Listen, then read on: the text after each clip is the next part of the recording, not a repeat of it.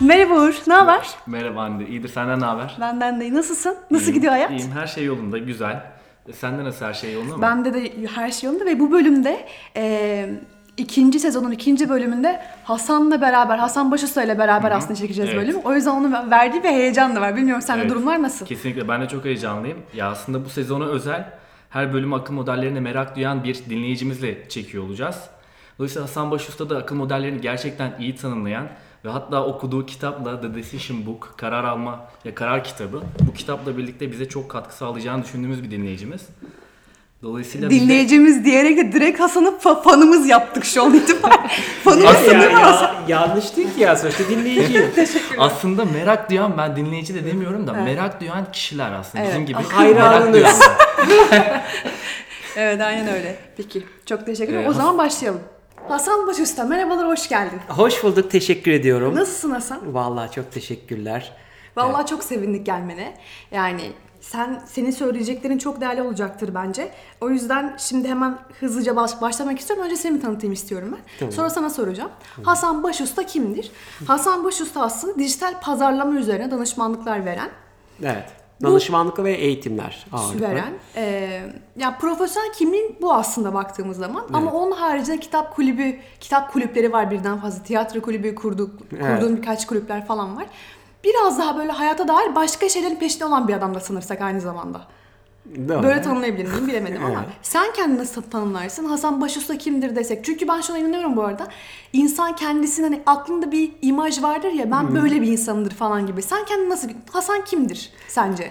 Yani aynı senin tanımladığın gibi bir profesyonel kimliğim var. Ee, işte dijital pazarlama üzerine eğitimler ve danışmanlıklar veriyorum. Genelde işte bütün kariyerim büyük şirketlere sosyal medya ağırlıklı olmak üzere stratejiler, kampanyalar, e, içerikler, işte dijital pazarlama trendleri gibi konularda genel olarak e, eğitim ve danışmanlık vermek üzerine geçti.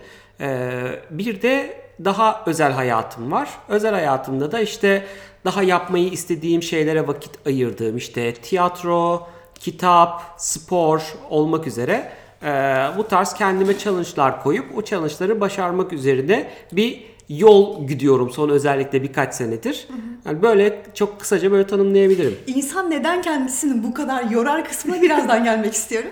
neden bu kadar fazla şey yapıyorsun aynı anda diye. Ama onun öncesinde böyle bir giriş sorularım var benim birkaç tane. Hızlı hızlı soracağım. İnsanlar seni tanısın çünkü sen de bir insansın günün sonunda. Sonra konuya Yani gireceğiz. öyle olduğumu düşünüyorum. Aynen evet. Ya çok öyle misin kısmına birazdan insanlar kendine karar versinler bence. Ama akıl modelleri konseptine tam uygun bir insansın o ayrı. Peki tamam. En sevdiğin yemek? Yemek mi? Hani provalarda yoktu bu. Ya vururum böyle. En sevdiğin yemekten en çok hoşlandığın şey ne? Her gün olsa yiyeceğin şey. Valla ben e, Allah o konuda şanslıyım. Makarnayı çok seviyorum. Makarna sanıldığının aksine o kadar da zararlı bir şey de değil. Özellikle yağlı yapmadığın zaman. O yüzden e, hele bu son zamanlarda son birkaç aydır böyle yaza böyle daha fit girme hedefim var. O yüzden onu böyle makarnayı gramıyla ölçüp kendi e, şeyime göre e, işte vücut ağırlığıma göre karbonhidrat, protein ve yağ dengesini kurarak böyle küçük küçük şey yapıyorum. Daha çok böyle son herhalde bir ayın 20'sinde falan böyle makarna yemişimdir diye düşünüyorum. Favori hayvanın pet olarak.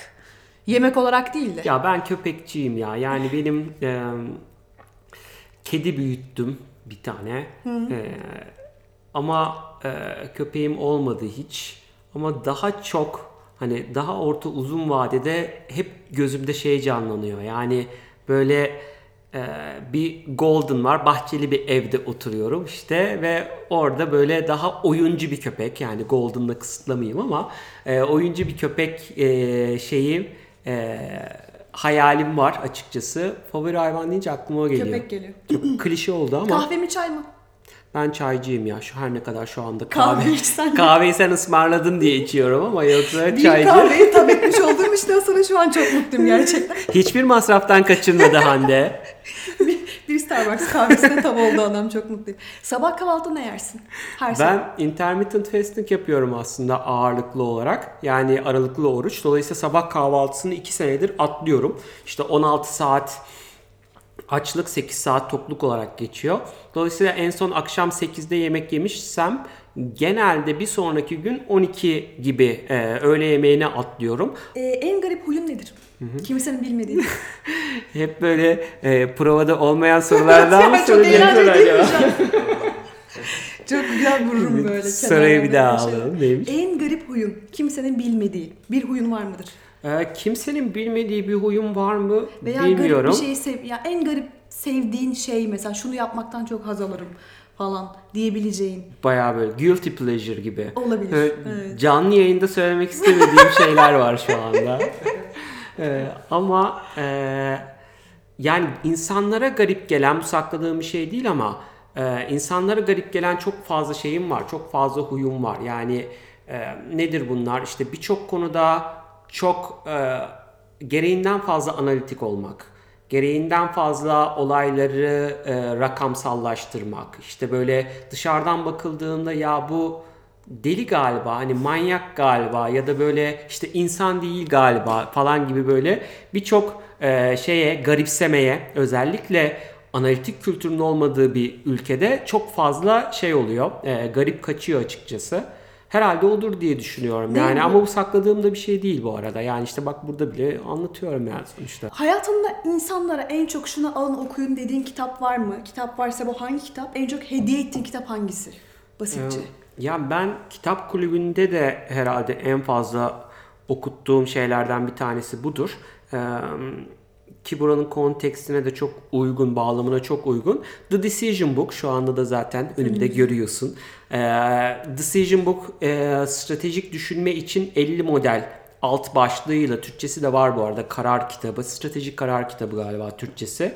İşte Mikhail Krogeus ve e, Roman Şapeler diye böyle doğru okudum mu bilmiyorum ama bir tane İsviçreli bir tane Finlandiyalı e, yazarın kitabı ve o serinin tamamı aslında benim hem kendimi tanıma yolculuğumda ki özellikle 20'li yaşların sonunda 30'lu yaşların başında hayatımı en çok değiştiren kitaplardan bir tanesi diye düşünüyorum.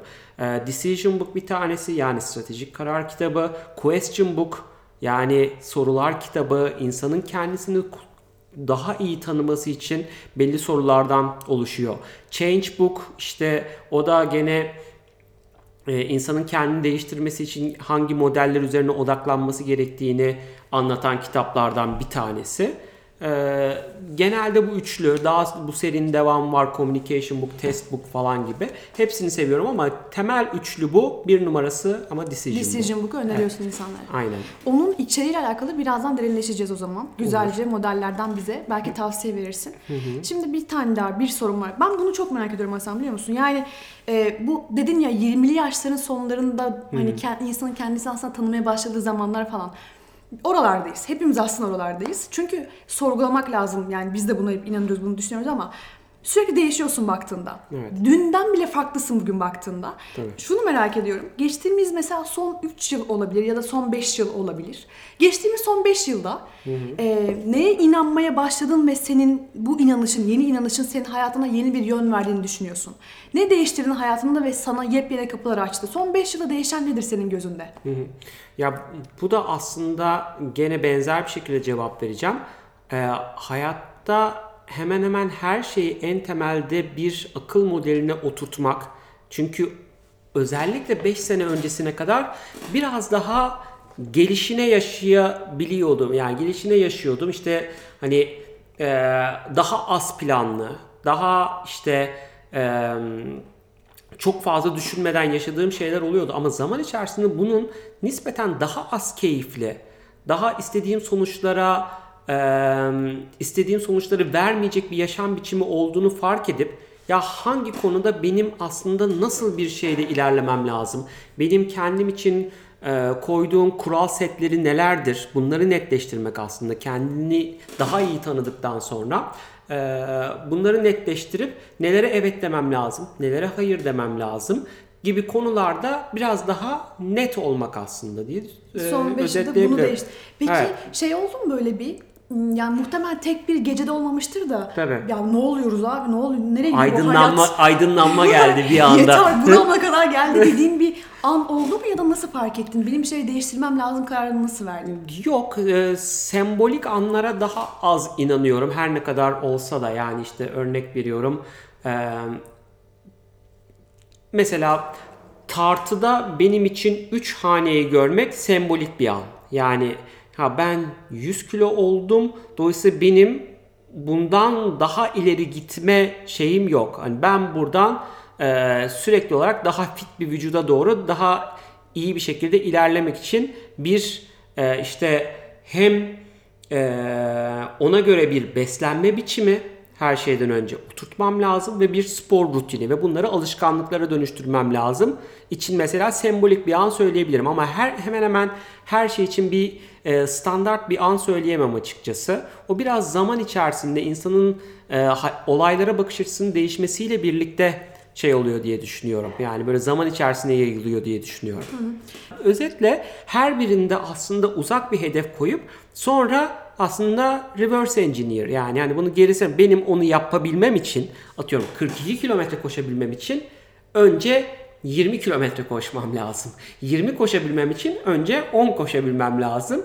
10 koşabilmem için şu tarihe kadar önce 5 kilometre koşmam lazım gibi her şeyi en temelde e, smart hedeflere bölüp kabaca ve bunu yolun bütün şeyinde ben daha veri odaklı baktığım için yani nasıl ölçümleyebilirim? İşte bununla alakalı alınabilecek en profesyonel saati alayım. İşte nabzıma, zonlarıma işte e, ve performansımı oradan nasıl optimize ederim? Ona göre kendi vücudumu da tanıyayım ve bir yere doğru e, şey yapayım. Hani o o sonuca doğru gideyim gibi bir Ama yolu zor- var aslında. Zor değil mi bunların hepsini bilmek ya da bilmeye çalışmak? Bilemezsin ki Bana şey çok mi? keyif veriyor ya. İnsan buluyorsun mesela. Herkese göre değil. Yani mesela Atıyorum yüzme kısmında benden daha iyi illaki bilen bir- birkaç insan vardır veya koşma konusunda öyle. Bunlarla alakalı insanlara ulaşıp benim ne yapmam lazım gibi onlarla bir alışveriş yapıyor musun öncesinde? Nasıl oluyor bunlar?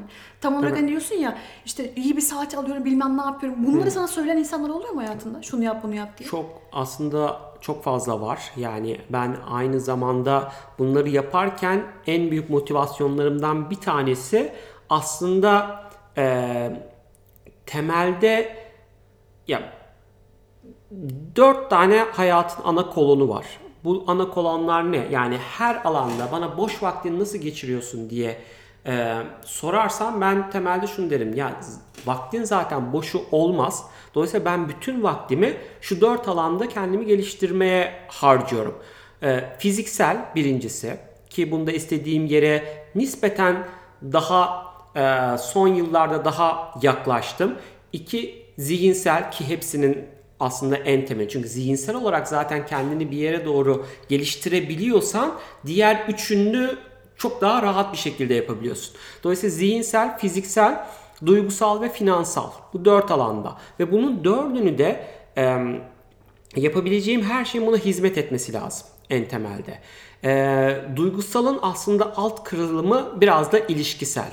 İlişkinin alt kırılımı da şunlar. Yani senin ilişkilerin kimler? İşte kız arkadaşınla ilişkin olabilir, arkadaşlarınla ilişkin olabilir, ailenle ilişkin olabilir gibi. Kabaca bu tarz böyle bir alt kırılımı var. Ve ben bunların hepsini mümkün mertebe birbirine bağlamaya çalışıyorum. Ne yapıyorum mesela? Fiziksel olarak gelişirken aynı zamanda zihinsel olarak da e, beraber sohbet etmekten çok keyif aldığım arkadaşlarımla beraber bu antrenmanları yapıyorum. Yani haftanın iki günü yaptığımız yüzme antrenmanları benim aynı zamanda biz bu antrenmanı 5 kişi yapıyoruz. Bunu tek bir tek başıma yapmıyorum. Yani dolayısıyla kolektif bir şey var. Hani yakın arkadaşlarımızın da e, bizi çok desteklediği, sadece desteklemek de yetmez. O tarzda bir geçen e, cümle okumuştum çok hoşuma gitmişti. Şey diyor yani hani sadece seni destekleyen değil aynı zamanda e, seni challenge eden, zorlayan arkadaşlar bul kendine gibi bir şey de vardı. Dolayısıyla o sosyal e, motivasyonun da vermiş olduğu bir şeyle birlikte aslında o vakti daha iyiye doğru kullandığımı düşünüyorum. Hepsini birbirine bağlama çabası aslında bu mümkün mertebe. Adler şey der, e, Dünyadaki bütün problemlerin sebebi iki insanın ilişkisel problemidir der Adler psikolojide Freud'dan bağımsız olarak. Şunu söyle eğer mesela mutsuzsan, depresyonda olduğunu yani her herhangi bir sıkıntın bir derdin varsa şu an için mesela muhtemelen sebebi birileriyle yaşadığın ilişkisel problemlerdir. Hani bunları çözmeye yönelik birkaç tane şey var bu arada şey var. Ee, kitap kitap ismi vereceğim. The Co- Courage to be Disliked. Okumuşsundur belki. Yok Ee, okumadım. muazzam bir kitap. The Courage to be Disliked. Hatta aşağı koyarız. Türkçesini hatırlamıyorum ama. Şundan bahsediyor aslında. Bir psikolog var. Bir tane de öğrenci var. Bunların ikisi konuşuyorlar sürekli. Öğrenci biraz daha böyle bilmeyen etmeyen ama sürekli psikolog challenge eden. Ne demek ya bunu demek istiyorsun? İşte o zaman ölelim mi hepimiz falan gibi şeylerle saçma sapan sorularla psikolog bir şekilde challenge edip psikolog hayır bak Allah bunu söyler. Bunun da sebebi budur diye sürekli karşılık olarak bir yerden bir yere getirdiği şey mesela. Orada benim en çok dikkatimi çek- çeken şu olmuştu. Konu oraya gelmişken söyleyeyim. Şunu söylüyor. Eğer problemimizi, eğer tüm insanların problemi iki kişi arasındaki ilişkisel problemlerse ki bu bir kısmen doğru bence de böyle. Şunu söylüyor. Şunu ayır, ayırdına varman lazım. Benim taskım ne? Evet. İki kişi ilişkisel durumdan bahsediyorum. Benim görevim ne bir yere kadar? Mesela işte atıyorum işte ben bir şey yaptıktan sonra sen bana şunu düşündüğünü düşünürsen ben işte Hasan diyecek ki Hande niye bunu dedi, Hande niye şöyle yaptı, insanlar Hande niye böyle diyor falan gibi şeylere girdiğim zaman ben o insanların görevini üstlenmiş oluyorum. Bu benim görevim değil. Benim görevim sadece benim hayatımla alakalı, benim hayatımla alakalı yapmam gereken birkaç aksiyon. Bu benimle alakalı tamamen, seninle alakalı değil. Bu benim görevim. Ondan sonrası sana ait. Hande ne yapıyor, bilmem ne yapıyor bunları düşünüyorsan eğer o senin, tamamen senin görevin. Evet. Ben burada Çoğu da varsay, varsayım zaten. Aynen yani öyle. hani Seni zaten senden başkası düşünmüyor da bu ayrı bir şey de hani baktığında bir dakika falan bile düşünmez. O da annendir yani maksimum. Acaba anne ne yaptı bugün falan gibi. Ama ne bileyim çok değerli bence de ya. Yani hani insanların başkası ne der diye düşündüğünden dolayı bir şeyler yapamıyor oluşu, sürekli korkuyor oluşu falan bambaşka psikolojik problem ya. Ama hepimiz öyleyiz. İşte o yüzden senin bu hani şey diye düşünmen ben işte şu an ne yapıyorum hayatta neredeyim niye böyleyim falan gibi şeylerin farkına varmış olman etkiliyor beni. evet. Umarım ben de bir gün oralara kadar gelmiş olurum. Sen zaten oradasın bu arada yani seni tanıdığım kadarıyla e, söyleyeyim. Bu zaten şunu fark ediyorsun bir süre sonra ki bu bizi dinleyen e, bizim dinleyicilerimiz için de geçerli. E, bu problem bir tek bende yokmuş ya. Evet. Yani bunun üzerine dünyada e, bilim dalları kuruluyor. Aynen. Al, biz özellikle işte Csikszentmihalyi'ların işte Seligman'ların başını çektiği e, işte pozitif psikoloji alanında genelde zaten bahsedilen konuların temeli hep bu. Ne yani o temel? Yani İnsanlar- ben bu hayatta ne yapıyorum sorgulamasından nasıl çıkabilirsin? Doğru. Temelde. Bunun için modeller oluşturmuşlar zaten. Dolayısıyla biz o modelleri takip ediyoruz. Çünkü ben ilk bu varoluşsal e, sorgulamalara girdiğimde ilk ilk tepkin şu oluyor. Sanki bunu bir tek sen düşünüyormuşsun ve bu konuda çok yalnızmışsın gibi hissediyorsun. İlk izlenim o oluyor ama sonra bir araştırmaya başlıyorsun. Biraz Seligman okuyorsun, biraz Csikszentmihalyi okuyorsun ya diyorsun ki dünyada zaten 20'li yaşların sonunda sorgulayan insanların geldiği şey bu. Aynen. Nokta bu. Ve bundan sonrasına başka bir bugüne kadar geldiğimiz yaklaşımla devam edemeyiz. Çünkü bu bizi e, istediğimiz yere götürmüyor. Dolayısıyla yeni yaklaşımlar deneyeceğiz, yeni modeller deneyeceğiz noktasına geliyorsun aslında. Çok doğru. Şu Csikszentmihalyi'den e, TED konuşması vardı. Flow'u anlatan aslında. Flow dediğimiz şeyi. Ona biraz girelim çok istiyorum. ha. Çünkü çok oturan bir kalıp da deli baktığında. Flow dediğimiz şey. Akış gibi Türkçe'ye Evet. çevirebiliriz artık onu Evet, bilmiyorum evet, ama. akış modeli. Benim anladığım şey şu, sen yanlışsan beni düzelt veya ekle lütfen üstüne. Ee, o TED konuşmasında e, ben kitabını bilmiyorum var mı Csikszentmihalyi'nin anlattığı Tabii ki. ayrıca ama veya kesin paper article'ları falan da var, makaleleri vardır. Ben TED konuşmasında şunu görmüştüm. Diyor ki basitçe, Şimdi bu çok iyi performansa sahip insanlar. Mesela atıyorum işte komedyen olabilir sahneye çıkacaktır. Veya güzel bir atlet koşacak falan bir yerden bir yere. Flow'a girer diyor, akışa girer. O akışa girdiği zaman zaman o kadar hızlı akar ki farkında bile olmazsın. içindesin sen onun aslında. Ve o akışın içindeyken sen tamamen fokus olduğun bir durumdan bahsediyorum. Sadece o işe odaklısın. Zaman nasıl geçtiğini anlamıyorsun. Ve pürüzsüzce geçiyor aslında. Çok smooth geçiyor. Ve sen bunu nasıl başardığını fark etmiyorsun bile. Bu insan eğer bu durumdaysa her şeyi ve insanüstü bir durumdan bahsediyoruz aslında burada. İşte o atletlerin koştuğu durum bilmem ne. Ya şu mudur belki gözünde canlandırmak öncesinde Sonra o flow'a girebilmek. Flow'a bir insan nasıl girer? Çünkü flow'a girmek değerli bir şey anladığımız kadarıyla. Efor harcamadan maksimum seviyede çözüyorsun her sorunu gibi anladım ben. Yani efor harcamaya gerek duymadan açıkçası. Aslında şöyle yani model model X ve Y ekseninden oluşuyor bu arada. X ekseni e, hayattaki e, challenge'ların yani karşılaştığın problemler. Diğer eksende e, senin becerilerin. Yani ability'ler. Ve Csikszentmihalyi şunu diyor. Bir kere ben bundan sonra Csikszentmihalyi ve sonrasında Seligman bu arada e, söyledikleri şey şu. Sen eğer daha anlamlı bir hayat yaşamak istiyorsan bunun için ilk olarak gene 2500 yıllık öğüt yani bu. İlk yapman gereken şey kendini tanımak. Önce kendini tanı. Bir insan kendisi nasıl tanır Hasan? Evet işte bunun için Seligman bir test veriyor bu arada. Via karakter test. internete girip bulabilirsiniz ya da aşağıda koyabilirsiniz linkini. Karakter testi. Evet 120 sorudan oluşuyor ve o 120 sorunun sonunda sana diyor ki senin verdiğin cevaplara göre en güçlü yanın bu diyor. Mesela bende çıkan sonuç love of learning'ti. Yani öğrenme aşkı ve özetle benim özelimde şunu diyor. Sen öğrenme aşkını kendinden daha büyük bir amaç için harcarsan, en güçlü yanını bulup bunu kendinden daha büyük bir amaç için harcarsan o zaman anlamlı bir hayat yaşamaya bir adım daha yaklaşacaksın. Temelde bu. Ve bunun içinde benim akışa girdiğim noktalar daha çok öğrenmek ve üzerine kendinden daha büyük bir amaç için harcamak yani öğretmek üzerine. Bir atlet için koşmak olabilir, bir ressam için resim çizmek olabilir. Dolayısıyla önce kendini tanıyıp karakter özelliğini bulmak bu testler vasıtasıyla olabilir.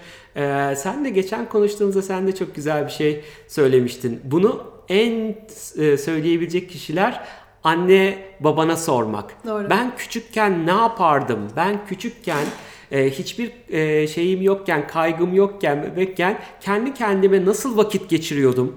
E, sorusunun cevabını verebilmek bu arada. Ee, anneme sordum ben bunu bu arada Evet. çünkü ben veremiyorum yani veremediğimi düşünüyordum. Anne ben küçükken ne yapmaktan hoşlanıyorum hani hatırlıyor musun sen en çok şunu yapıyordun falan delirtiyordun bizi dediğin yer ne falan. Düşündü böyle kadın şey dedi sen dedi böyle e, şey yapardın sanki seyircilerin varmış gibi etrafta mikrofona e, konuşurdun böyle şey sunuculuk yapardın diyor. Podcast çekerdin. Şey diyor yani o zamanlar sabah şekerleri falan vardı. Belki bilirsin böyle fax okurlardı. Hatırlıyor musun? Böyle Evet. gibi Ece, yerler. Ece Erken'in gençliği. Aynen. Yerler kağıt olurdu falan böyle oradan okurlardı. Ben de onu böyle şey perform edermişim. Tiyatrosunu falan kurarmışım. İşte kağıt işte fax fax geldi. Bunları söylüyorlar falan. Kendi kendime orada bunları konuşmuşum sabaha kadar. Aynen yani e, yollardan bir tanesi bu. Ee, Sevdiğiniz insanlara sormak aslında. Annene Aynen. babana sorman kendini. Senin çocukluğunu yani herhangi bir finansal bir kaygın olmadan e, ve herhangi bir beklentin olmadığı durumlarda zaten ne yaparak vakit geçiriyor, ne yapmaktan hoşlanarak vakit geçiriyordun? Sordun mu sen annene? Yani ben herhalde anneme anneme sormadım bu arada. Ee, ama sorayım. Ee, bu hafta sonu sorayım hatta. iyi fikir. Çünkü ihtiyacım olmadı sormaya. Vay ben kendimi çünkü zaten ben onu- bulmuştum anne diyor. şimdi. Evet evet yani sormakta geç kaldım aslında. Çünkü ben onu kendi kendime sorarak ve deneyimleyerek e, şey yaptım. Şu anda mesela herhangi bir soru işaretim yok o konuda. Yani ben bu dünyada ne yapıyorum, ne yapacağım falan hani bu, bu konuları ben bir 2-3 sene önce falan kafamda hallettim. Hallettiğim için de bundan sonrası benim için daha berrak gibi gözüküyor. O da işte en güçlü yanında zaten öğrenmeyen ben e, bilgiyi böyle damardan alsam alabilecek durumdayım yani. yani böyle serumla bağlasalar bu bütün hemen hayatımın her alanında sirayet ediyor zaten. Yani işte şu anda görüyorsun kulağımda bir kulaklık var bir yandan e, sürekli olarak bir yerden bir bilgi akışı var. E, zaten buraya geldim şu anda bu konuşmayı 7 saat ders verdim üstüne hani yapıyoruz. Yapıyorsun. Dolayısıyla her şey aslında bu misyonun bir parçası gibi. Yani ben bunu yapmaktan Keyif hoşlanıyorum ve akışa da giriyorum aslında Csikszentmihalyi modelinde. Aynı senin podcast yaparken o yüzden bu kadar keyifli. Yani iki akışa girme ihtimali yüksek olan insanın sohbeti gibi oluyor aslında bu. Dolayısıyla o tarafta e, en güçlü yanını bulup bunu kendinden daha büyük bir amaç için harcanan modelde kendini bulmuş oluyorsun. Diyor ki Csikszentmihalyi eğer hayatta çözmeye çalıştığın problemler daha yüksek buna karşılık e, becerilerin daha düşük olursa Burnout. orada burnout oluyorsun. Aynen. Yani artık ben bu işi yapamıyorum diyorsun. Yani ben bu problemleri çözemiyorum. Eğer becerilerin çok yüksek, bu sefer de çözmeye çalıştığın problemler çok düşük olursa orada da bore out Bore out. oluyorsun. Sıkılma kısmı. Aynen sıkılıyorsun. Her gün işe gidiyorsun. Instagram'da scroll scroll aşağı doğru. Böyle. Ve ben bu problemleri mi çözmeye gelmişim ya. Yani ben bu muymuş ben bundan çok daha fazlasıyım. Çok daha bana şans vermiyorlar. Dünya beni görmedi daha. görmediler. Beni anlamıyor bu insanlar falan böyle. Nietzsche gibi bağırıyorsun kendi kendine Zerdüşt'teki gibi. Yani hani ben bu kulaklara uyan ağız değilim falan diye böyle. Çok Evet. başarılı. Ama amaç diyor ne burnout olmak ne de Bore bore, out. out olmak. İkisinin açısını aşağı yukarı 45 dereceye şey yapmak ve ruh halinin bu açı içerisinde e, gidip gelmesini sağlamak. Yani çünkü günlük hayatlarımızda ruh hallerimiz çok çalkantılı. Aynen. Dolayısıyla bir gün kendini 10 üzerinden 9 hissederken öbür gün 2 hissediyorsun. 9, 2, işte 3, 7 falan diye böyle müthiş bir çalkantıya giriyorsun. Halbuki bu çalkantının ortalamasını aldığında belki 10 üzerinden 6'sın, 7'sin. Ama bu çok yorucu bir süreç. Ki oradaki modellerin bir tanesinde buna rockstar happiness deniyor. Yani sahneye çıktığında çok iyisin ama arka plana geldiğinde intiharı düşünüyorsun falan. Dolayısıyla böyle aşırı uçurumu olan böyle işte bir rockstar mutluluğunun da çok sağlıklı bir şey olmadığını o yüzden insanların daha akışa doğru önce kendilerini tanıyıp sonra kendinden daha büyük bir amaç için harcayabilecekleri akışa doğru e, bunun arayışında ve sonra da e, çözüm yollarını bulmasında e, çok e, en şey verdikleri işte tavsiye verdikleri şey bu bu flow, model. The flow model. Dediğim Aynen. gibi ne benim yeteneklerimle e, bana verilen challenge'ın aslında birbirine Evet. align yani bana verilen bana lazım. verilen bile e, bakış, seçmelisin bakış belki. açısını değiştirilmesi gereken bir şey yani kelime. Dolayısıyla challenge aslında illa dışarıdan sana verilen bir şey değil. Senin kendine seçtiğin challenge'lar senin e, kendi becerilerinle 45 derece açı yapması lazım. Çünkü sen artık başkasının verdiği e, challenge'ları yapmaya çalışsan orada büyük ihtimalle burnout'a veya bore-out'a yakınsayacaksın. Doğru. Çünkü kimse senin iyiliğini senden daha fazla düşünmeyecek ve kendi planını yapmadığında aslında her zaman bir başkasının senin için başka planları olacak. Doğru. Dolayısıyla oradan o çıkış yolunu bulmaya başlamakla e, en doğru çözüm yolu başlıyor diye düşünüyorum açıkçası. Oraya ben şunu ekleyeyim hemen. Şöyle biraz. Orada şöyle bir durum var aslında hayat biraz sinüs dalgası gibi. Evet. Ne kadar yukarıya çıkarsan o kadar aşağı iniyorsun veya ne kadar aşağı inersen o kadar yukarıya çıkış noktan var. Hayat aslında her her zaman olumlu olarak ilerlemiyor. Ee, aslında hayatın kendisinde zaten olumsuzluklar da var. Olay aslında o çıkış noktası o süreçleri aslında kabullenmek. Evet. Kabullendiği zaman çıkışa geçebiliyorsun sonrasında ve ne kadar aşağıya doğru o kör e, sinüs dalgası aşağıya doğru indiyse sonrasında kabullendikten sonra çıkışa geçtiğin anda o kadar çok yukarıya çıkıyorsun. Tabii aslında. o limitleri görmenin çok önemli olduğunu düşünüyorum. Çünkü alt limit ve üst limiti gördüğün zaman zaten işte bir yerden sonra diyorsun ki ya artık bunun da dibi yok artık dibe vurdum diyorsun. Oradan sonra işte o elastik işte resilience çok gene konuşulan Direnç. kavramlardan bir Evet. Dayanıklılık aslında böyle işte e, top gibi geri sekme hani dibe vurduktan sonra e, cam gibi kırılma değil de yukarı doğru zıplama eforunu gerçekleştirebilmek aslında. Dolayısıyla onu görebilmek için zaten dibi görmen gerekiyor. Ama bu zaten planladığın bir süreçte olmuyor çoğu zaman. Çünkü hayatın senden bağımsız gelişen birçok noktasında zaten dibi görüyorsun. Orada biraz size şey challenge edebilirim şöyle. Yani şey dediğin çok doğru. Orada bir sinüs dalgası var evet ama ben şunu görüyorum sanki. Yani bende de böyle olduğu için olabilir bu. Abi insanlar şuna ayrılmış gibi. Ya bir şeyi çok kabulleniyorsun yüzde yüz olarak. Hani şey meditasyon budur ya baktığında Budizm kafası budur ya. Acceptance içinde. Hani her şeyi bir accept et. Evet. Evet. evet evet öyle. Hani acceptance sana huzur getiren. Kabullenmiş, kabullenirsen hani huzuru bulacaksın kısmı. Bir de kabullenmemek tamamen. Yani reject etmek. Hayır bu böyle zaten değildir ya. Hani onlara alakası yok inanmıyorum ben falan. Yani hani ikisinden birindeyse insan pasif halde gibi hissediyorum ben. Bak meditasyon kısmı da biraz beni o yönden, o yönden challenge eden. Bu arada her sabah meditasyon yapmayı ve en azından kendimi dinlemeye çok dikkat ediyorum. En azından journaling ondan da bahsederiz senden birazdan. Bilmiyorum yapıyor musun? Kesin yapıyorsunuz gibi geldi bana şu an. Hani her sabah belli bir 3 sayfa yazı yazmaktan bahsediyorum journaling Evet. derken. Ee, bunları yapmaya çok çalışıyorum çünkü gerçekten bir kafamdaki ben bu arada yazı yazmayı düşünmek için yapıyorum. Hani böyle meditasyon, medita haline falan girmek için değil de kafamdaki düşünceleri toparlamak için yazmak çok işime yarıyor benim. O yüzden yazıyorum her sabah uyanır uyanmaz. Ama hani acceptance dediğimiz kabullenme kısmını çok fazla içselleştiremiyorum çünkü pasif halde kalıyormuşsun gibi geliyor bana. Yani ne tamamen kabullenmek durumu ne tamamen reddetmek durumu ortada bir yerde bulunup okey bu böyle ama yapabilirim demek kısmında bir aksiyonu geçmek lazım gibi hissediyorum. Sanki insanlar şu an Türkiye'de ne hep kabullenmiş olan şükreden kısım var. Böyle hayat. Türkiye böyle bir yer. İşte işe gidip geliyorsun. Şükret hayatına ya. Ne var yani falan.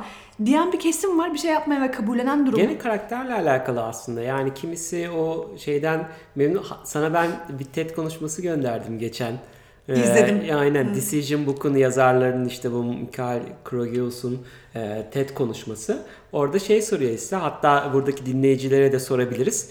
1 ile 10 arasında bir sayı tut diyor. Hemen hiç düşünmeden herkes tutsun şu anda bir sayı. Ve sonrasında 1 ile 5 arasında tutanlar kimler? Ve işte 6 ile 10 arasında tutanlar kimler diye ayağa kaldırıyor. İnsanların çok büyük bir kısmı %80'i oradaki TED salonunda 1 ila 5 arasında tutuyor. Hatta ben sana sordum ne bir sayı tut dedi böyle. Hemen Sekiz dedim. 8. 8 de böyle şöyle açıkladım masaya Dedim ki bence tüm dünya 7 demiştir. o, yüzden aklıma ilk önce 7 geldiği için bunu düşündüm saniyenin onda biri kalan bir süre dedim ki 8. 7 diyecektim diyemedim yani. Evet ama tüm dünya 7 Yedi dememiş. dememiş. Beş. Büyük bir kısım ilk akla geldiği şeyi söylüyor ve bunu şöyle açıklıyor e, karar kitabının yazarları. Diyor ki 1 ile 5 arasında e, şey yapan insanlar, e, sayı tutan insanlar diğer gruba göre daha kötü karar vericidir. Hadi ya neden? E, Sen izledim demedin mi? İzledim izledim. Orada şunu, şunu, anladım ha. Mesela bir gece ben, ben izledim ben anladım anlatabilir miyim şu anda videodan? Evet. Paylaşalım insanlarla onlar da şey yapsınlar. Diyor ki önce mesela evdesin tamam mı? Çok canın sıkılıyor ve Netflix'ten film izlemek istiyorsun. Evet. Ha, filmi seçme süren, süren boyunca mesela sabaha kadar sürecek olabilir ki ben Evet. bunlardan bir yerdeyim yani baktın abi onu mu izlesem bunu mu izlesem bir saat geçiyor gerçekten böyle. Sonra diyorum ki Hande bu kadar uzun bu kadar zor olmamalı. Lütfen bir tanesi seç ve izle. İşte buradaki şeyim benim e, o scale hani dizi seçmedeki ona ha, kadar. birden ona kadar ben öyle anladım. Direkt bir sayı seçmek Ya gibi onu değil. da başka bir örnekte veriyor. Ama 1 ile 5 arasında seçenler, e, 6 ile 10 arasında seçenlere göre, diğer gruba göre daha kötü karar vericiler. Çünkü hemen seçti ama gibi mi düşünüyorsun? aynen hemen seçti ama kararlarından daha mutlular. Çünkü çok düşündü. E, ve verdikleri kararda sonuç olarak daha e, tatminleri daha yüksek. 6 ile 10 arasında seçenler diğer 1 ile 5 arasında seçenlere göre daha iyi karar verici ama o da ah daha iyi bir seçenek vardı. Kesin vardır bir- 8 dedim ama 9 vardı ya. Yani birden ona kadar falan deyip böyle kendi kendini yiyen e, tipler olma ihtimali daha yüksektir diye anlatıyor. O yüzden yani olay o. Hakikaten sen belli kararlar vereceksin ama o verdiğin kararların eninde sonunda m- mutlu ve tatmin olacak mısın? Yani amaç doğru karar vermek mi? Amaç verdiğin karardan mutlu olmak mı? Önce onun kararını vermek lazım aslında. Doğru. Ee, şuraya, şuraya geleceğim. Senin şu an için düşündüğün bir şeyin var mı? Mesela e, bir tane başarısızlığın vardır şu hayatta yaptığın. Çünkü bak şu, şunu da söylerler. Hatta yine o videoda da izlemiştim bunu sanı- sanıyorum. Bu arkadaşlar Decision Book'un yazarlarının TED konuşmasında duyduğum bir e, şey bu. Aslında hayat biraz daha baktığın zaman anlamlı diyebildiğin noktalar geriye doğru dönüp baktığında değerlendirebiliyorsun. Yani yaşarken değil bunu. Sen ileriye doğru yaşamak zorundasın. Ama mesela bundan 10 sene sonra diyeceksin ki işte şunları doğru karar vermişim, şurada hata yapmışım diyebilecekken geriye dönüp bakmak durumundasın. İleri, ileriye dönürken bunu yapamıyorsun baktığında. Yani aslında oradaki küçük nokta bu. Hayata dair değerlendirmeni geriye dönük yapabiliyorsun. Bu çok anlamlı. Ama ileriye dönük yaşamak zorundasın. Aynı anda o kararları doğru verebilmek çok önemli bu yüzden. Yaşarken anlamlı karar vere- verebilmek önemli. Şimdi bu burada biraz challenging kısmı. İnsan yaşarken kararlar verebilmeye çalışması gerçekten zor çünkü elinde bir done yok. Elinde bir bir Evet. takım bir şeyler Data yok. seti, veri Data seti setin yok, kısıtlı. tecrübe evet tecrübelerin yok bu arada. Başkalarının tecrübeden çok faydalanabilirsin bu arada. Ben buna çok inanıyorum. Tek başına hatta Peter Thiel da galiba Zero to One kitabının yazarı şunu söyler.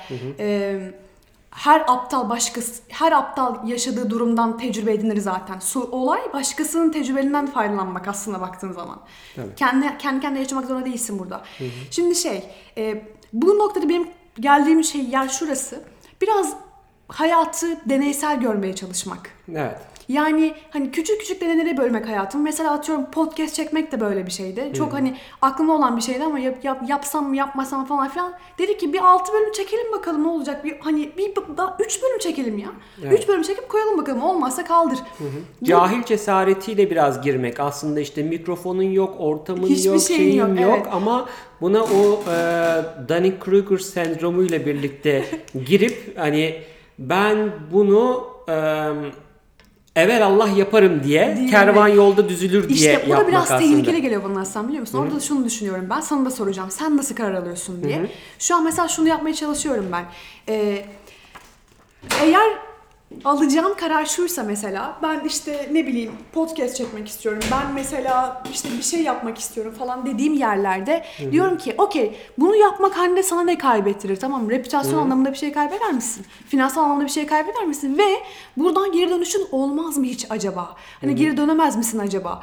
Eğer bunlara cevabım benim çok netse hayır abi 3 bölüm podcast çektikten sonra benim hayatım yerle bir olmayacak, reputasyon kaybetmeyeceğim. Silebilirim ya basitçe. Çok bir şey değil. Diyebiliyorsam eğer yani baktığım zaman unknown'lar vardır, bilmediklerim vardır ya Evet. parametreler. Onları bilmeye çalışıyorum önce. Yani riski ne bunun O yaparsam? da işte belli bir düzeye göre gene e, karar kitabının modellerinden bir tanesidir işte The Consequence model diye geçer. Sonuç modeli mi? Evet yani herhalde Türkçesi sonuç modeli. Ya optimum bilgi seviyesinde bu kararı vermen lazım. Gereğinden fazla bilgin olursa zaten o harekete geçemiyorsun. Daha da karmaşıklaştırıyor Aynen süreci. çok daha işte analiz paralizi diyorlar işte Türkçesi. Ee, dolayısıyla öyle bir şeye de gelmeden hem bilginin hem de zamanının e, elindeki verinin optimum noktada olması lazım. Hiç bilmediğinde cesaretin nispeten yüksek. Hani cesaretin de olacak ama biraz bilgin de olacak. İkisi birlikte giderse Ne- şey nasıl olur. anlayacağız bunun optimum noktada olduğunu? Bilmem biraz zaman gösterecek herhalde ya. Yani eee, şey diye düşünüyorum bunu. Yani bir şeyden başlayabilirsin, noktadan başlayabilirsin ama temelde sürekli olarak bir progres mantığı olması lazım. Yani sen bu podcast'te cahil cesaretiyle başladın. Tamam mı? Ama sonraki bölümünle bir önceki bölümün arasında bir gelişme yoksa zaten bu iş bir yere gitmeyecek. Dolayısıyla hep böyle şey e, internette falan da çok böyle gezer. Bir e, 0,1 üzeri 365 eşittir 37 miydi neydi o, tar- o tarz bir şeye denk geliyor. Yani şunu demek istiyor. Her gün işini yüzde bir bir önceki güne göre daha iyi yaparsan işte 30 365 günün sonunda ilk yaptığın işten 37 kat daha iyi bir iş yapacaksın. Kesinlikle. Dolayısıyla hani bir yerden başlayıp onu her gün işte Kaizen mantığında her gün biraz daha iyileştirerek yapmaya çalışmak bana daha doğru bir e, çabalama gibi geliyor açıkçası. Favori başarısızlıkların var mıdır hayatında geriye dönüp baktığında? İyi ki ben bu hatayı yapmışım.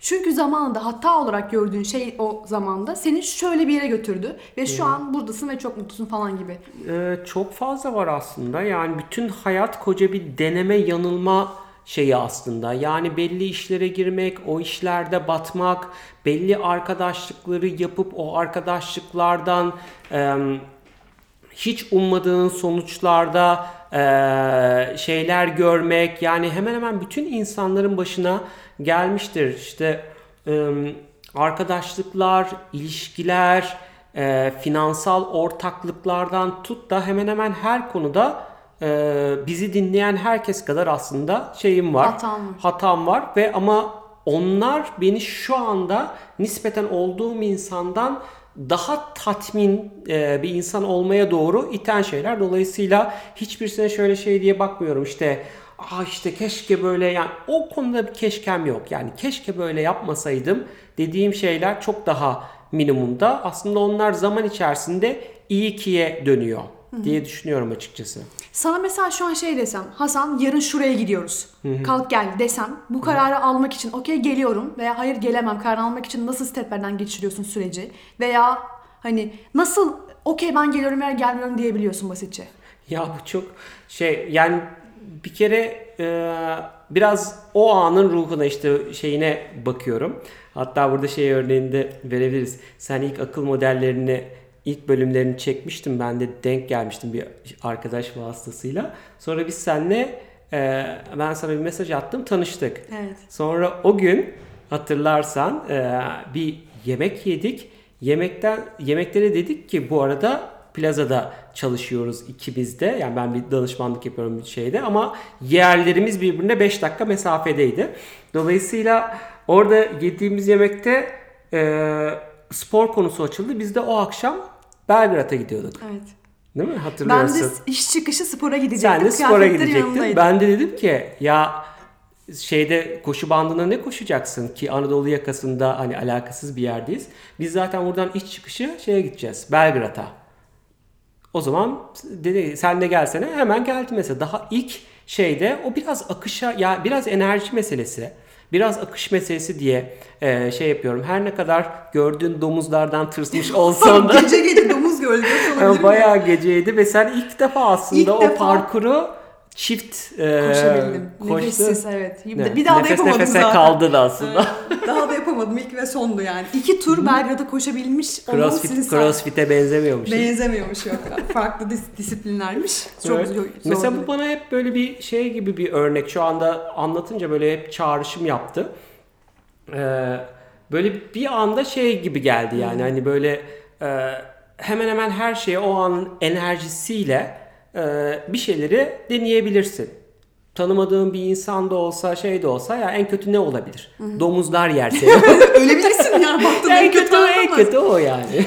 Öldü falan. Hasan'la buluştuğu gün öldü. Peki bir şey soracağım. En son yıllarda en çok neye hayır dedin veya hayır demek bir önemli bir şey midir? Evet insan bir şeyler evet demeli mi sürekli? Nereye kadar evet demeli ya da? Ve hayır demeye başladığı bir an olmalı mı insanın? Neden hayır demeli? Ee, Valla benim hayatım hayır demekle geçiyor. Genel olarak zaten yani default cevabım genelde hayır. Dolayısıyla hani hayatta yapmak istediğim şeyler çok belli. Kural setlerim çok belli.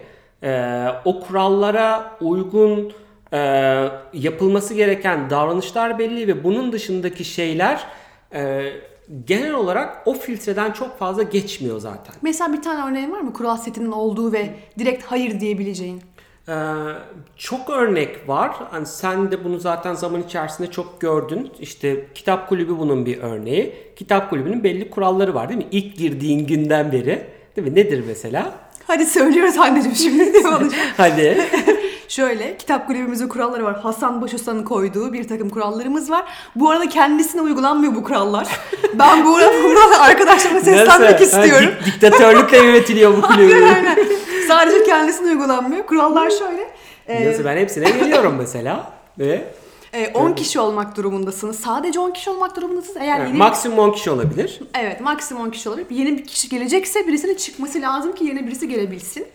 Çıkmak olabiliyor öyle girdikten sonra sonsuza kadar kalamıyorsun içeride. 2 ay üst üste gelmezsen üçüncüsünde Hasan sizi WhatsApp grubundan ansızın hoşça kal diyerek hemen bir anda yok edebiliyor yani. Evet. Yaşadık gördük bunu. Ve kitap kulübü mesela çok eee, kendi çevremizde de işte nispeten eee, küçük de olsa kendi komünitesi olan insanlarız. Aslında insanların çok gelmek istediği bir yer. Ve bu konuda ben sürekli hayır demek durumundayım. Çünkü o core şeyi aslında başka türlü yapamam. Ee, başka türlü sağlayamam. Örneklerden bir tanesi bu aslında. Yani Ama şey diyorlar biliyor musun Hasan? Ee, o çok önemli bence de ya. Şu an alacağım hangi tek karar bundan sonra alabileceğim bin tane kararı bertaraf edebilir. evet. Mesela 10 kişilik şey kuralı oradaki. insan maksimum insan kuralı 10 kişi. Tamam niye ge- gelemem diyecek biri sana. Çünkü şu an 10 kişiyiz zaten. Gelemezsin. Kural bu. Tabii. Bundan- bir kişi çıkarsa işte ki yurt dışına gidenler çok oluyor bizim kulüpten genelde gençler. Biz bir süre sonra e, 30 yaş üstüler, 35 yaş, 35 yaş pluslar falan kalacağız diye düşünüyorum. E, çünkü gençler zaman zaman işte böyle Avrupa'nın farklı şehirlerine ve ülkelerine yaşamak için çok gidiyorlar. Anca öyle bir durumda veya işte e, hamile kalanlar oluyor, ülke değiştirenler oluyor falan. Onun gibi sebeplerden dolayı genelde şey oluyor, değişiyor. Ee, çok şey hissettiğin durumlarda sen ne yaparsın? Böyle çok bunaldığın, hayatın zor oldu. Az önce bahsettin ya kendimi dört ana kolondan aslında biraz daha şey yapmaya çalışıyorum. Neydi onlar? Fiziksel, e, kimyasal falan diyeceğim öyle bir şey. Fiziksel, Zihinsel, zihinsel duygusal ve, ve finansal. finansal olarak dört alan boyunca kendini geliştirmeye çalışıyorsun aslında ve insan dediğimiz yaratık baktığında çok duygusal. Evet. Yani her ne kadar ben rasyonelim desen de demeye çalışsan da ya da ya da bunu istesen de çok duygusalsın yani. Evet, Ee, default'un o Daniel birçok şey. Kahneman'ın bu hani hızlı ve yavaş düşünme, sistem bir ve sistem ikisinde de çok geçer bu aslında baktığında. Evet. Ee, rasyonel olmadığını düşündüğün zamanlarda, duygusal olduğun zamanlarda kendini o durumda fark ettiğin an nasıl olur ve sonra kendini buradan nasıl çıkartırsın veya ne yaparsın? Ee, gene orada şeye bakıyorum aslında. Ee, karar stratejik karar kitabında Decision Book'taki modellerden bir tanesi The Conflict Resolution model. Yani e, bir çatışma çıktığında o çatışmayı nasıl çözüyorsun? Bu çatışma kendinle çatışmada Güzel. olabilir. Bir başkası ilişkilerinde yaşadığın çatışmalar da olabilir. Çok Ve modelde temelde ikiye ayırıyor. Bu çatışmaya rasyonel bir reaksiyon verebilirsin, rasyonel tepki verebilirsin veya duygusal tepki verebilirsin ve her birinin birer adımı var. Bu adımlar kazan kazanla başladı, başlıyor, kazan kaybetten kaybet kaybete kadar gidiyor. İki Yani kişi arasında birisi kazanacak ve birisi kişi, kaybedecek. her zaman iki kişi olmak zorunda da değil. Kendinle de çok çatışmaya Doğru. giriyorsun. Yani bütün hayat aslında yani değişim ve gelişim dediğin şey sürekli kendinle çatışarak ve e, o e, kendi e, bilişsel uyumsuzluğuna dair bir tepki aslında. Yani ya rasyonel tepki vereceksin ya duygusal tepki vereceksin. İlk tepki ne oluyor doğal olarak? Duygusal. duygusal. Yani Net. herhangi bir şeyde, herhangi bir problemde üzerine çok fazla düşünmezsen insanların çok büyük bir kısmı önce duygusal tepki veriyor. Ne oluyor duygusal tepkide? Duygusal tepkide ya işte kaybet kaybet modelini yapabilirsin ki duygusallarda genelde ya çatışmaya hiç girmemek, iki tarafında yani tamamen e, görmezden gelmek, kaçınmak ya da kavga etmek. Bunun gibi seçeneklerim var. Ee, bu ikisi arasında gidip geliyor. Ama rasyonel bir reaksiyon veriyorsan orada e, ya bir uzlaşıya compromise aslında İngilizcesi tam Türkçesi ne bilmiyorum ama yani belli fedakarlıklar neyi feda edebilirim bunun uğruna ve e, burada işte bir kısım fedakarlık yaparak kazan kaybet modeline gidiyorsun ya da karşılıklı iki tarafında memnun olabileceği ya da senin kendinden memnun olabileceğin konsensus e, seçeneğini seçiyorsun aslında. Dolayısıyla verdiğin bütün kararlarda ben e, burada bir uzlaşıya mı gideceğim yoksa kavgaya mı gireceğim? İkisinin iki uçtaki ya da kaçınacağım mı? Bu iki uçtan hangi karar verme? Bunun bana potansiyel fayda maliyet analizi ne olabilir? Ne kazanırım, ne kaybederim? Aynı senin az önce bahsettiğin gibi.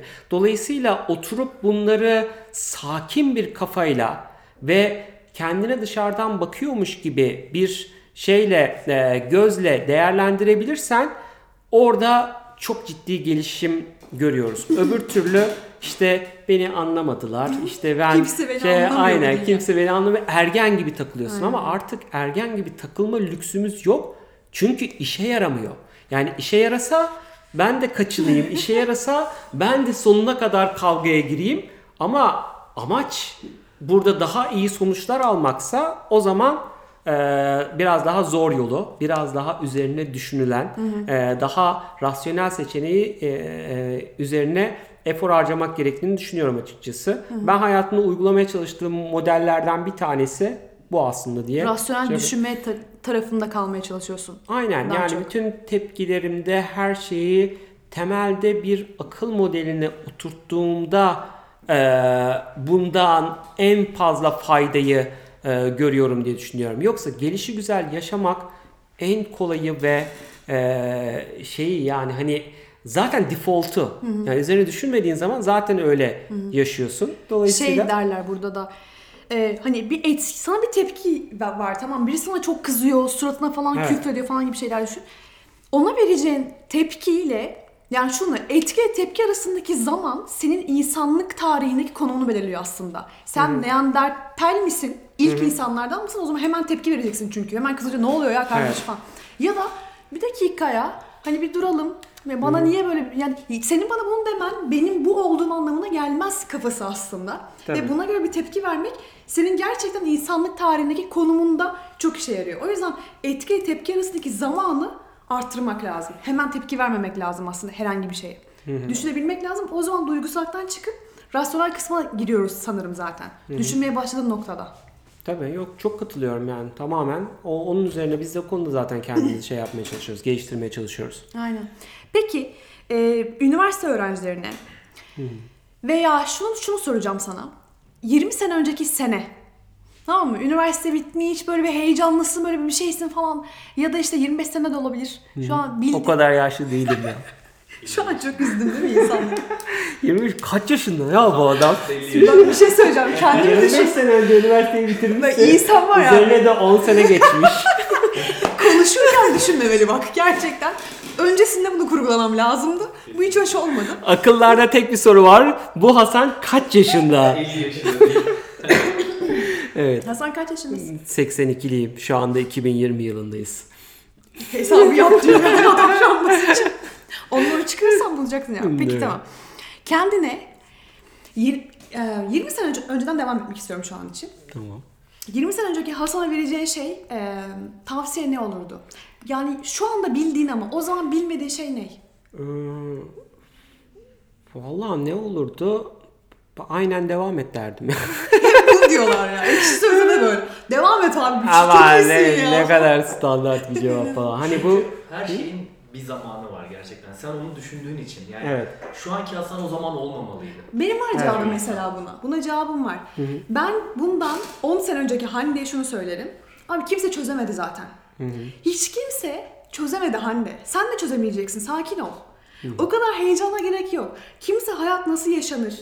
Mükemmel bir hayat ne demektir? Bunları bilmiyor zaten. Sadece sakin olman lazım. Her şey yoluna gidecek. Ama bir de şu aslında e, herhangi bir şey yapmak için bekleme. Buna gerek yok. Yani çok fazla beklemene gerek yok. Bu sene çünkü bir yerden sonra duvar gibi önünde böyle hani engeller yaratıyor. Buna gerek yok. Az önce dedin ya bildiğin, bilmen gereken heyecanlı olmaktan miktar. rahatsız mısın? Biraz. Sanırım biraz. Evet. Ama o seni daha e, farklı ve şey yapıyor. Yani daha Çekilebilir kılıyor falan. Buna bayılabilirdik. öbür türlü çok maraton olur ama yani. Ya o Bir bilmiyorum saat yani. boyunca konuşacaksın bu adamı yoksa baktığında. Heyecanla bir konuşuyorsun karşımda diyorsun yani basitçe. Yani evet daha şey oluyor yani o monotonluğu çok daha atmana sebebiyet veriyor. O yüzden hatta geçen gün şunu yazdım bayağı da bir şey e, reaksiyon aldı Twitter'da. Yani YouTube videolarını ve dijitalde tükettiğim video içerikleri 1.5x izlemekten insanları gerçek hayatta 1x konuşurken görmeye tahammül edemiyor hale geldim. Yani Bir şey ve ister istemez şimdi e, insanlar böyle yavaş konuşuyormuş gibi geliyor ve böyle yallah dijitale falan diyesim geliyor. Yani Aha. hani ben seni gerçek hayatta dinliyorum ve ne oluyor biliyor musun? İstemsizce hızlı konuşan insanlara yöneliyorsun. Gerçekten mi? Bence- Hızlı konuşmak işe yarıyor yani o zaman baktığında. Yani herkese göre değil. Şimdi bu podcast'i de mesela bir buçuk hızda dinleyenler vardır. 1.2 gerçi seni, e, seni sen zaten hızlı konuşuyorsun. Sen 1.2, 1.1.5'la falan dinlenirsen Buradan- çok da buradan anlaşılmaz olabilirsin. İsmail'e selam söylemek istiyorum. Çünkü adam beni inanır mısın biri buçuk x hızla dinleyen beni ya beni yani hani bir şey beni anlamıyor. beni bu. Hande'yi. Böyle bir şey olamaz. Bizim böyle mind blow oldu Uğur'a. Dedi ki bize geldi. İşte hani hızlı aksın diye 20 dakika falan çekiyoruz ortalama da sizi hızlandırıyorum falan. Hande'yi. Ha, emin misin bir dakika dur. Nasıl anlıyorsun tam olarak ya hani olay ne ki falan. Ama dediğim gibi hızlı konuşmak şey. Bu arada hızlı kitap okumak da buradan geliyor sanıyorum. Hani şey vardır ya hızlı okuma teknikleri. Böyle bakıyorsun kitaba hızlı hızlı sadece hani kitabı kendi okuma da kelimeleri kendi kendine söyleme de hani böyle gör atla gör atla falan gibi Hani kelimeyi at böyle beynine o zaten beyin o cümleyi kuracak kendi kendine. Hani Tabii yani öyle okunan beyin- kitaplar var, öyle okunmayan kitaplar var. Bazı kitapları tekrar tekrar altını çizerek, üstüne yazılar yazarak, not alarak aldığımız şeyler var ama çok hızlı e, şey ama ben onları okumaktan saymıyorum. Sen demin bana The, The Courage to um, Bir Dis- dislike. Dislike'ı söyledin. Ben o kitabı mesela yarım saat göz gezdirdim. Yani oradaki bütün şeylere falan böyle açtım. Baştan sona işte çok da sevdiğim bir arkadaşım da önermişti. Ama sorduğunda sen bu kitabı okudun mu dediğinde default olarak okumadım dedim. Yani mesela onu, onu okumaktan tam olarak saymıyorum ben. Çünkü baktım eğer e, gerçekten ben bu kitaba bir en azından 2-3 saat daha hani efor harcamalıyım mıyım noktasında hayır kararını verdiğim için yok okumadım noktasına falan Çok şey güzel yaptım. geldin. Bir kitabı okuma kararı nasıl veriyorsun Hasan? Çünkü çok kitaplar okudun ve zaten senin senin yapan şey aslında baktığın zaman başkalarının tecrübeleri dediğimiz şey. Hani kitaplardan ediniyoruz bu tecrübeleri, podcastlerden falan olabilir. Ve çok az zamanın var aslında baktığın zaman. O kadar Evet. kitap var ki yeryüzünde hepsini okuyamazsın. Tabii. Bir kitabı okuma kararı nasıl veriyorsun? Ya çok temelde artık son zaman ya şimdi dünyada bilgi sıkıntısı içinde bulunduğumuz dönemde bilgi edinme problemi diye bir problem ortada kalmadı. Dolayısıyla gereğinden tüketebileceğimizden çok daha fazla e, bilgi var etrafta. Dolayısıyla önem kazanan şey bilgiyi filtrelemek oldu. Yani ben neleri okumalıyım? Orada benim çevremin benim için e, filtre olmasını çok önemsiyorum. Yani aynı zamanda kitap kulübündeki insanların, tiyatro kulübündekilerin tiyatro seçmesi aynı şey problem tiyatro içinde var. Aynı problem kitap içinde var. Aynı problem yani o kadar fazla şey yapmak istiyorum ki sporda aynı anda mesela haftanın 5 günü spor yaparken bunları yüzmek, kickbox ve ee, koşu ve ayrıca fitness falan diye böyle her birini birer ikişer gün atlayarak yaptığımda hep şunu düşünüyorum ya ben aslında her bir spor dalına birer ikişer sene ayırabilirim. Her birine kendi challenge'larımı koyabilirim ve ömrümün sonuna geldiğinde hala yapmadığım bir sürü spor dalı olacak. Dolayısıyla onu hangi insanlarla beraber aslında aynı zamanda sosyal ihtiyaçlarımı karşılayarak yerine getirebilirim. Ee, kitap kulübünde olan insanların önerdiği kitapları önemsiyorum ve bunları hep beraber okumayı ve sonra üzerine tartışmayı ki gerçi son zamanlarda kitaptan ziyade biz onu film, okumaları okuyoruz. film okumalarına döndürdük ama e, aynı filmleri izlemeyi ve üzerine insanların farklı bakış açılarıyla e, daha da e, farklı bakış açıları geliştirmeyi önemsiyorum aslında. Dolayısıyla biraz e, birincil derecede seçtiğim insanların bilgisinden yararlanıp onların filtre olması, o filtreden geçtikten sonra e, mutlaka göz gezdiriyorum. Yani işte bir kitabı alıp bir önce önüne bakıyorum, sonra içeriklerine bakıyorum, sonra yarım saat bir bakıyorum. Ondan sonra aslında e, karar veriyorum. Bazen de kitaplar zaten öyle oluyor ki kendini iç, inanılmaz içine çekiyor. Çektikten sonra kendini bir anda o kitabı bitirmiş de bulabiliyorsun. Orada da zaten akışa girmiş oluyorsun. Vay güzel. E, Ben orada şunu yapıyorum aslında baktığında. E, Amazon yorumlarına bakmayı çok seviyorum. Ben Bir insanlar neler Amazon, söylemiş. Amazon yorumları önemli olmakla birlikte tanımadığım insanların yorumlarını daha az önemsiyorum. Yani e, o konuda hangi geçmişten gelmiş, daha önce hangi kitapları okumuş bunları bilmeden e, yani bu wisdom of the crowd falan diyorlar ya işte ona çok daha az inanmaya başladım. Özellikle benim eski patronumun bir lafı vardı. Çok gülüyordum ona. Ben Türk insanını bir Facebook'ta bir askerde tanıdım diyordu. Yani herhangi bir şeyi tanımadığın insanlar üzerindeki yorumlara bakarak yapma noktasını geçtim açıkçası. Denen bir şey var ya. Var, Mesela mutlaka. bir yorum yapıyor bir insan kitap için. 3 yıldız veriyor. Ve o yorumu beğenen ve bu benim işime yaradı diyen 18 tane insan var. Bu benim için değerli bir bilgi. Çok değerli. Mesela örnek veriyorum tiyatro için e, aynı yorumlara ben de baktım. Sonra baktıktan sonra hangi tiyatroya gitmeyeyim bir kişinin yorumlarını inanılmaz beğendim. Sonra Tiyatro kulübüne aldın tabii evet ki. mesaj attım ya hemen bu alır ne çünkü. kadar iyi yorumlar yapıyorsun, ne kadar şey yapıyorsun falan hani böyle. Çünkü o yani öyle birisi varsa bile zaten benim birinci çevreme giriyor, birinci daireye giriyor bir şekilde. Yoksa dışarıda yüz binlerce insan var. Onlara bakıyorum ama o diğer yüz binlerce insanın yorumu daha az değerli oluyor. İnsanlara nasıl ulaştığın kısmına geleceğim. Çok ilginç. Instagram DM'den yürüyorum. Asimetrik etki. Farkında mıyız?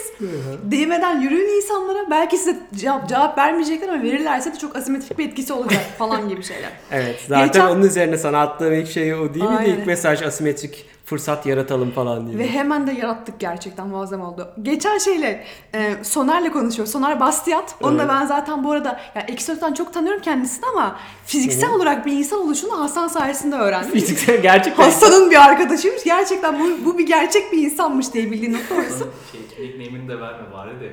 Yo herkes tanıyor Soner Bastiat'ı. Öyle mi? Tabii Evet, tabii evet. böyledir. Nickname'i o zaten Soner öyle. Bizim tiyatro kulübünde bazen böyle kulüpleri e, şey yapıyoruz, kar- Karıştırıyoruz. falan böyle. İkisinde Soner geçen şey diyor işte Hasan'la nasıl tanıştınız kısmına geldi. Sen yoksun o anda orada. Evet. Diyor ki o kadar komik ya böyle bir şey olamaz. Neymiş ben de merak E, ettim. Dur dur dedi ki bir şekilde Hasan bana ulaştı dedi. Şu şeyden sonra olabilir. Ekşi Söz'deki yorum şey var ya en ünlü başlığı. Nöbetçi eczane ararken Emre Evet. Belezoğlu'ndan kaçmak. Evet ya. Muazzam komik.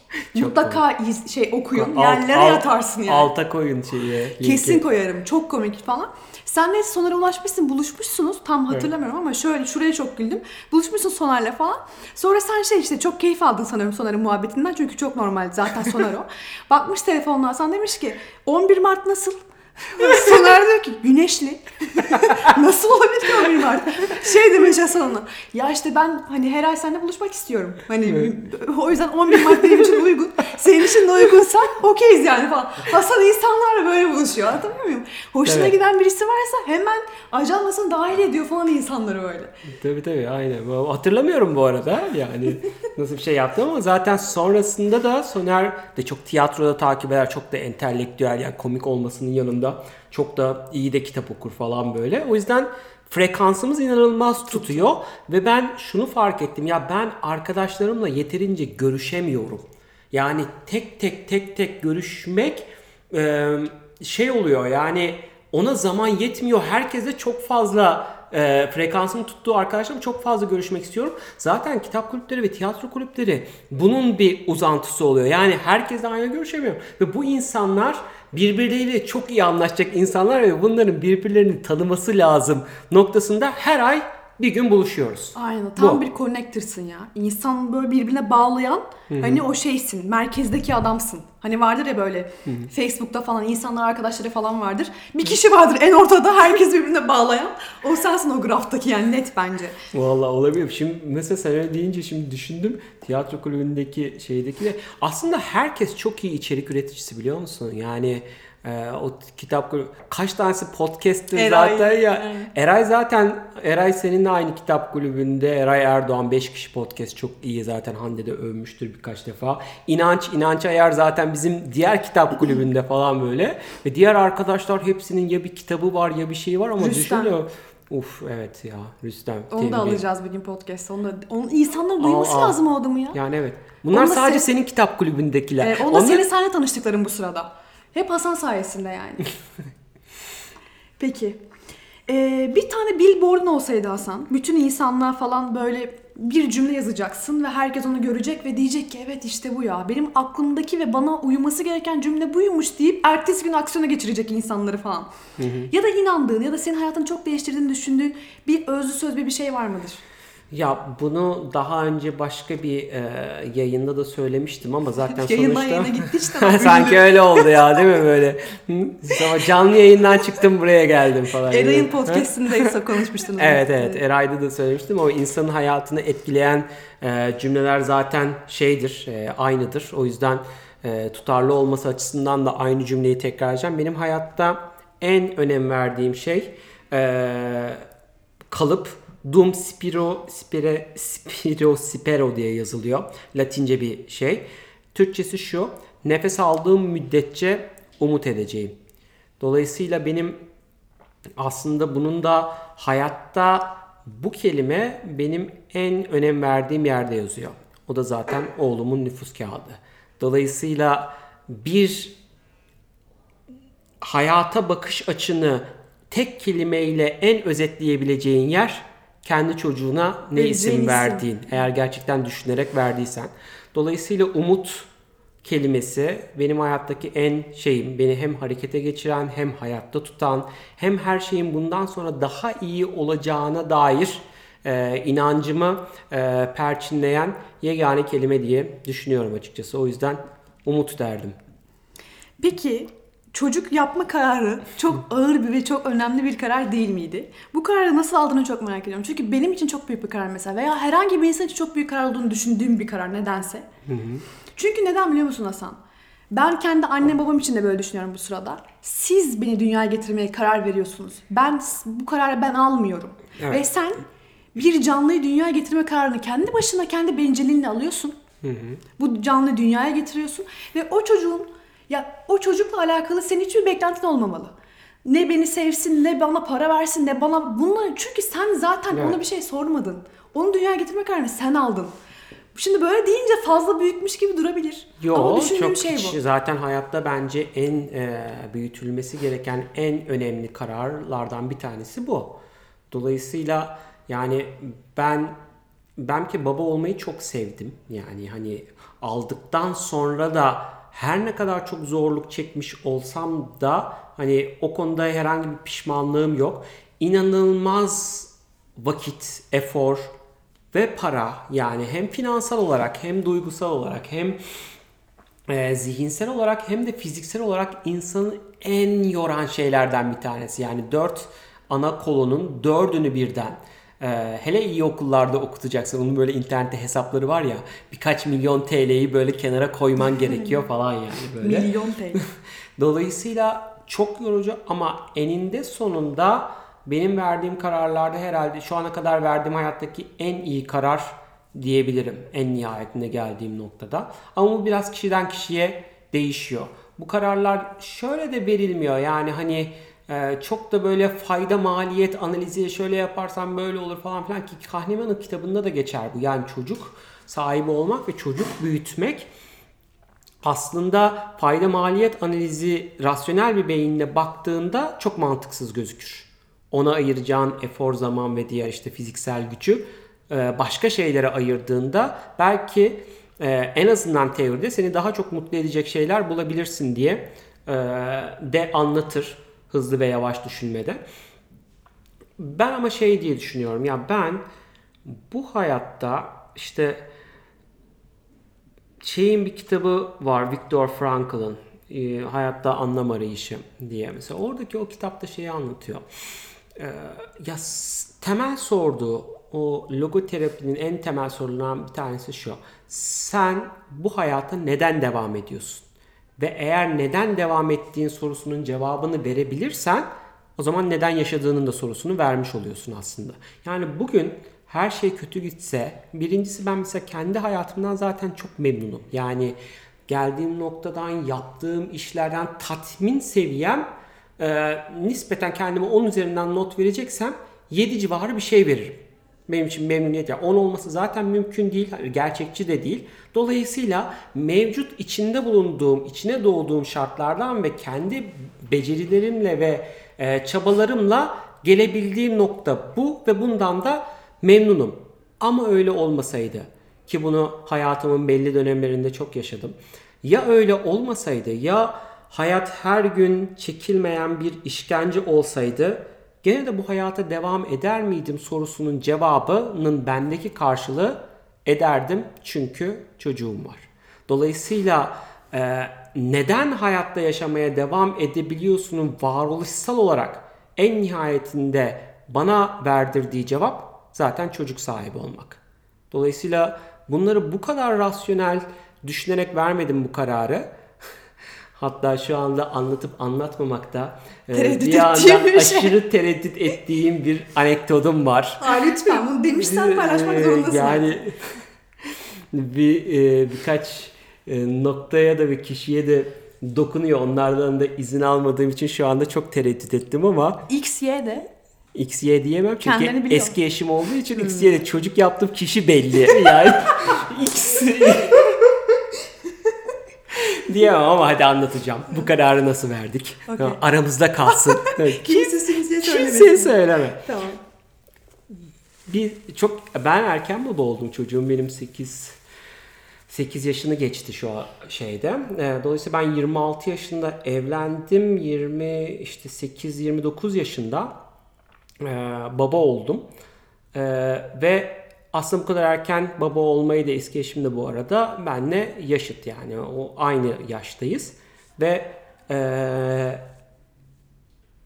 baba olma kararını verme. Bu kadar erken baba olma şeyimiz yoktu. Ee, düşüncemiz, anne baba olma düşüncemiz yoktu. Sonra biz bir doktora gittik. Ve doktora gittiğimizde doktor dedi ki ya sizin belli testler yaptı falan. Sizin çocuğunuz dedi olmaz herhalde falan dedi böyle. Olma ihtimali düşük görüyorum ben falan olmaz falan. Biz de Allah Allah niye ki falan diye böyle düşündük. Olmaz. O zaman biz deneyelim falan dedik böyle. Yani deneyin ama. ya olmaz ama yani burada profesör. Yok prof yani yani bu konuda bir profesör olarak söylüyorum falan diye böyle. Ee, öyle. Biz de deneyelim o zaman falan. Sonra ilk geceden hamile kaldık. o kadar da rasyonel karar vermedi. Yani en azından süreci inanılmaz hızlandırdı. Bize kendisinin büyük hediyesidir hakikaten oğlum. Sağ olsun. Süreci böyle en azından bir 2-3 sene. Çünkü adam biraz da e, şey de bir adam benim e, gözlemim o böyle e, çok pahalı bir muayenehanede 15 dakikası böyle aşırı pahalı ve daha şey bir adam yani bu olayı böyle çok fazla ticari boyutta düşünen bir adam gibiydi ve bize hemen şey senaryosu çıkardı yani işte siz deneyin işte hemen 6 ay 6 ay sonra işte şöyle aşılama yaparız. Aşılamadan sonra işte hemen tüp bebek tedavisi. Daha yaşınız genç ama üzülmeyin falan diyor yani. Olur sizin falan diye böyle. İşte şöyle yaparız böyle yaparız falan işte gibi böyle bize bir yol planı çıkardı. Biz de iyi madem falan dedik ama sonradan ilk geceden Şey 9 oluyor. ay sonra çocuğumuzu kaçırdık. Şey oluyor değil mi bu arada? Yani düşünmüyorsun ama o opsiyon elinden alındığı zaman hani Tabii. alınsın istemiyorsun yani. Tabii, Ona tabii, dursun aynen. opsiyon ama hani ne demek ya çocuğun olmazsa bir dakika falan. Hani hiç düşünmemişsin o güne kadar ama nasıl olmaz ya falan dediğin noktada rahatsız hissediyorsun. aslında denemeyeceksin. Evet, Tabii. evet. Aynen. O opsiyon orada kalsın istiyor insan demek ki. Çok katılıyorum. O yüzden bu da böyle bir anımdır. Artık burayı keser miyiz? Aynen. Sonradan pişman olup ya orayı atalım. Eğer atalım dersen atarız bu arada ama bence çok güzel oldu. hani Hasan dediğimiz ve rasyonel anlamda bu kadar robot diyebildiğimiz bir adamın çocuk yapma kararını İşte ne nasıl kadar aldığını ne kadar dış etkenlere de bağlı aslında düşündüğünde. Yani bu projekte edemeyeceğin nispeten etme ihtimalinin daha düşük olduğu bir şey. Dolayısıyla ama onlar da hayatın bir parçası olarak kabul edersen işte aynı Black Swan model aslında. Yani düşündüğünde siyah kuğu çıkana kadar kimse siyah bir kuğu olduğunu düşünmüyor. Ama siyah kuğu çıktıktan sonra arada böyle çok ekstra sana göre projekte etmediğin yani her şeyin rutin gideceğini düşünüyorsun ama Öngöremediğin. öngöremediğin bir şey çıktığında da o senin hayatının akışını tamamen değiştirebiliyor gibi bir şeye doğru gidiyor aslında. Nasıl göreceksin ki bunu? Nasıl öngörebileceksin? Tabii görmeyeceksin ve kabul edeceksin. Ha tamam. Öyle de olabilirdi bu arada. O zaman ona göre bir çözüm Bulacak. gelecek, geliştirecektik. Sonuçta illa çocuk sahibi olmak demek, illa ki çocuğun kendi doğurman veya kendi kanından olması demek değil. Buna da çok inanıyorum ve özellikle evlat edinmeyi vesaire daha yüce bile görüyorum. Yani kendi kanından olmayan bir insanı alıp onu kendi çocuğun gibi yetiştirmek eee, daha yüce anne babalıktan bir tık daha yüce bir davranışmış gibi geliyor. Çünkü kendi kanından canından olan insanı zaten yetiştirirsin diye düşünüyorum. Ee, dolayısıyla ne olacaktı? Hayat bize başka seçenekler sunabilir ya da hiç yapmamayı e, tercih edebilirdin. İşte kedi alırdın, köpek alırdın. Önce bitki falan genelde soruyorlar böyle çocuk yapmalı mıyız falan diye böyle. Ve orada şey oluyor yani önce bir çiçek bak sen. Bakın çiçek ölüyor mu? ölüyor mu? Yani sen buna bak bunun sorumluluğunu alabiliyor musun Doğru ya sen ya, bu çiçeği? çok doğru. Bakalım yani ona yaprak ve şey açtırabiliyor musun? Doğru. Ondan sonra işte kedi bir tık daha az sorumluluk isteyen sonrasında köpek falan hani böyle e, şeyli gitmekte de fayda var diye düşünüyorum. Kesinlikle. Bu arada ben kedi sahibiyim ve ben hiçbir ben kediye bakıyormuş gibi hissetmiyorum. Çünkü kedi öyle bir hayvan değil. Kedi sana bakıyor. Aynen öyle. Kendi kendine yaşayabilen ve sana hiç ihtiyacı olmayan. Ama bir köpek sahibi olsaydım muhtemelen o sorumluluk kısmına daha net cevap verebilecektim. Hani çünkü mesela atıyorum yerlerde işte dışkısı falan varsa köpeğin sebebi sensin. Çünkü sen onu dışarı çıkarmamışsındır. Atıyorum işte bir ayakkabıyı falan çiğniyorsa yine sebebi sensin. Senin aptallığın zaten o köpeğe onları yaptıran. Çünkü şey değil yani niye böyle yapıyor bu köpek falan diye diyemezsin orada tamam mı? Çünkü Evet. o sana bağlı tamamen ve sen yanlış yapıyorsun bir şeyleri. Aslında baktığın zaman köpek sahibi olmak dediğin gibi tamamen bence bu çocuk sahibi olabilir misin sorusunun bir önceki cevabı olur net olarak yani. Or- orada bile değilim ben. Bak ben kedi sahibiyim direkt olarak. Kendi kendine yaşıyorum bundan yani. Bitkin var mı? Bitkim yok. o da yok. İşte zamanla şey bu işte. Şey Böyle yaparız adım adım. Aynen. Hani çok fazla yüklenme kendine.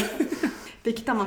İnsanlara vereceğin bir tavsiye var mıdır en son kapatmadan önce? Ne yapsınlar, ne yapmalılar sence? Veya hangi tavsiye dinlemeli, dinlemesinler diyebileceğim bir şey?